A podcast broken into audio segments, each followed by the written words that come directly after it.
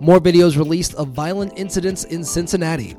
Three U.S. service members killed in a drone strike over the weekend have been identified. A renewed push is underway in an attempt to curb an uptick in chickenpox cases.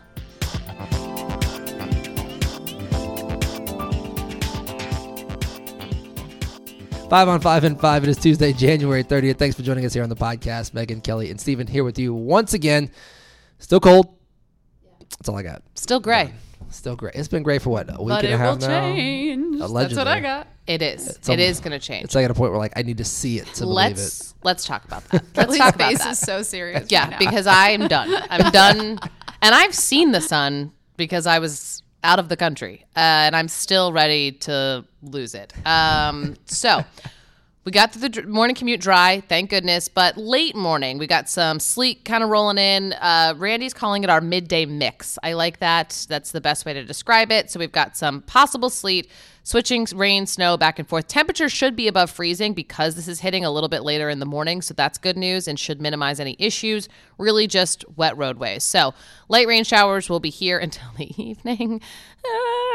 uh, just feels like you're kind of in a like I said yesterday, hamster wheel. Just can't get off. Just keep spinning. Just keep spinning. So temperatures today about 39. Clouds stay in place for another day, but when we turn the uh, calendar over, I almost said turn the clock over, turn the calendar over to February, we get sunshine. So that's Thursday. It is coming, and then we have like days of sunshine. Oh, oh my goodness. I'm so excited. I love how Randy and every tease from the last two days has basically been like, you guys have to wait till February. Like it's the ultimate like see you next year. The teacher move. Yeah, yeah, yeah. Thanks, Randy. That's, that's why we love her. Keep, Yes. She keeps us on our toes because we do have to wait until February it is true. to see the sun, and we shall see it together and enjoy it and bask in it. oh, yes. Like I said yesterday, tank tops and shorts are coming out.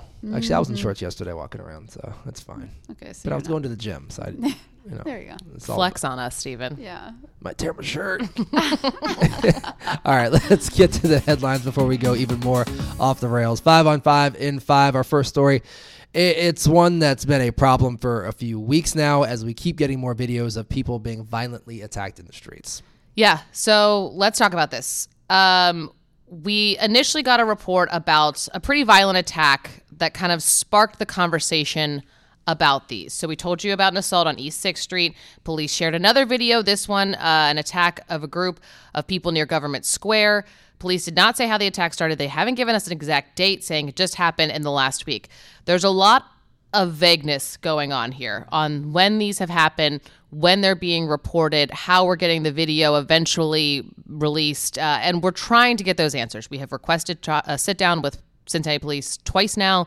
They've been on the calendar, then they've gotten canceled or pushed back. So city leaders are starting to talk. Uh, right now, we've heard from Vice Mayor Jan-Michele Lemon Kearney saying that they people should feel safe downtown. The attacks are um, not good for the city. CPD Chief Terry Theetge said in a statement, not sitting down in an interview, that the growing frequency of these attacks, also warning of the severe consequences for the arrests. But then there's the FOP statement that came out yesterday. There's just a lot of layers to this. From the FOP saying, well, you know, the judges need to do something, the elected judges, because two of the people who were arrested in one of the attacks were released, I believe, same day. So um, there's a lot of concern about this from different people. And the Fraternal Order of Police saying the judges need to do more to keep potentially dangerous people off the street. So police are requesting the public's help. Again, we have reached out twice to CPD for interviews. The department has canceled on us twice, or at least delayed those interviews twice. Um, we're hoping to get more, but as we've been airing these stories, we've been hearing from more people feedback. Hey, this happened to my friend. Hey, this happened to me. Like this isn't just a a one-off thing. And again, not trying to scare anyone, but you absolutely do need to be aware of your surroundings. Completely. I mean, I I can't tell you how many people have watched those videos that I was sitting around with, you know, my girlfriend's family in Westchester and everyone was appalled and di- and disturbed. Yeah. And then when you see the videos for the first time in our big monitors in the studio and you just see how violent these people are being against one person in so many different instances, it's just something that needs to uh, come to an end and very soon. And hopefully, um, our city leaders are doing something about it and getting some answers and getting these people, um, bringing them to justice. All right, our next story uh, another uh, situation involving a police officer. This time it's a Cincinnati police officer recovering this morning after he was attacked while trying to arrest a robbery suspect over the weekend. This happened at the Shell station at Calhoun in Ohio. Officials say that they were trying to arrest Antoine Walker. He was a suspect in a nearby robbery of a restaurant. When officers approached him, he started fighting back, and somehow in this situation trying to arrest Walker, an officer had a kneecap broken. You can only imagine how painful that must feel. Now, we first learned of this attack in that statement from the FOP when they were talking about the attacks downtown. As of this moment, Walker has been charged with robbery and felonious assault, and he is inspected in court today. So, what comes from that, we'll have on WLWT.com. All right, our third story going international was a story we had yesterday, but we do have some updates uh, to the three soldiers killed abroad. Yeah, so we now know who they are, and uh, this is because of a drone strike in Jordan over the weekend. They've been identified as Sergeant William Rivers, 46 years old, Specialist Kennedy Sanders, who's 24, and then Specialist Breonna Moffett, who's 23. Um, that's marking the first U.S. fatalities of the Israel Hamas war um, U.S. soldiers, we should say. All three were Georgia natives and were assigned to the 718th Engineer Company. It's a U.S. Reserve Army Reserve unit based out of Fort Moore, Georgia. The parents of Kennedy Sanders did tell CNN on Monday that Sanders, quote, lived her life to the fullest, saying she found ways to enjoy life during hard times, like, of course, during deployment. American officials also told CNN that the drone approached a U.S. military outpost around the same time an American drone was returning to the base, which led to uncertainty whether it was hostile and caused a delay in response. President Biden is now facing political pressure to react, despite fears that a response could then pull the U.S. into a wider conflict.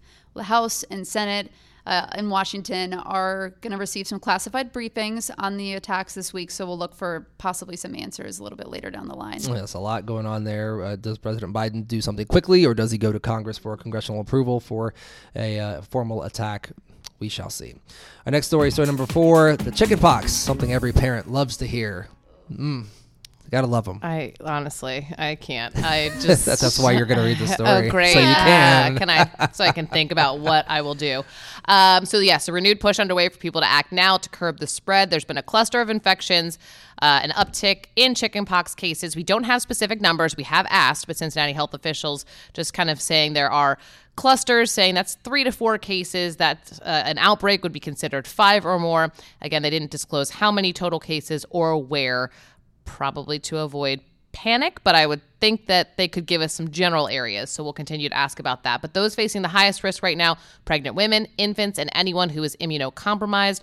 Adults who have previously had chickenpox as adult are still also at risk because a lot of us did have them. And, you know, we flex that muscle. It's a tough virus. oh gosh, I had it, it in kindergarten, and then I gave it to my 16 year old sister. Gave it to my dad. Yeah. She had it bad too. Yep. Does she still Adults blame you for that? Worse. Oh my gosh, yes, hundred percent. Christmas still, still brings it up. Like, yeah, she's still bitter. Um, I thought it was funny. She tried to move out for a couple days whenever I got the chicken pox, and then she came back and she still got him. honestly, 16 year old her deserved the chickenpox. So, um, keeping in mind, though, if you had the chickenpox, you are still at risk of getting shingles, which is also miserable. So, please be aware um, it's the same virus. Health officials say the best way get vaccinated, meet with your primary care doctor, just check in on those things. I know, you know, we all have kids. It's hard to keep track of everybody and everything. So, just making sure that you're up to date on all that stuff. Yes, so please be careful out there, especially with the chicken pox. In our final story, we all know Super Bowl 58 is in two weeks. No, the Bengals are not playing in it, as we all grumble about that, but there's always next year. But there are plenty of ties to Cincinnati in the game. Travis Kelce going no further with that, we know. Uh, there's also two Cincinnati high school standouts, cornerstones of the Chiefs secondary, Mike Edwards and Bryan Cook. Edwards played at Winton Woods in Kentucky before getting drafted by Tampa Bay. Cook started at Mount Healthy before playing at UC, but he's on injured reserve right now. He hasn't played in a couple of months. Other Ohio ties, Chiefs guard Joe Thuney, born in Centerville. And then San Francisco defensive stars Nick Bosa and Chase Young, both standouts at Ohio State University. The. Excuse you? Mm. I'm sorry. I had to. I Did you? The. You didn't have to. I'm gonna let it slide this time. Thanks, Steven. She, I, you can't see it here at the podcast. I can. I have look. no ties to anything. I went to a random small school in Boston. and I'll stick with that. We'll just let the silence speak. Yeah, we're gonna end this podcast. So we have, we have a chat to have uh, Uh-huh. after Yeah. after this one. All right, that's Megan, Kelly, and Steven. We'll see you tomorrow here on Five on Five and Five.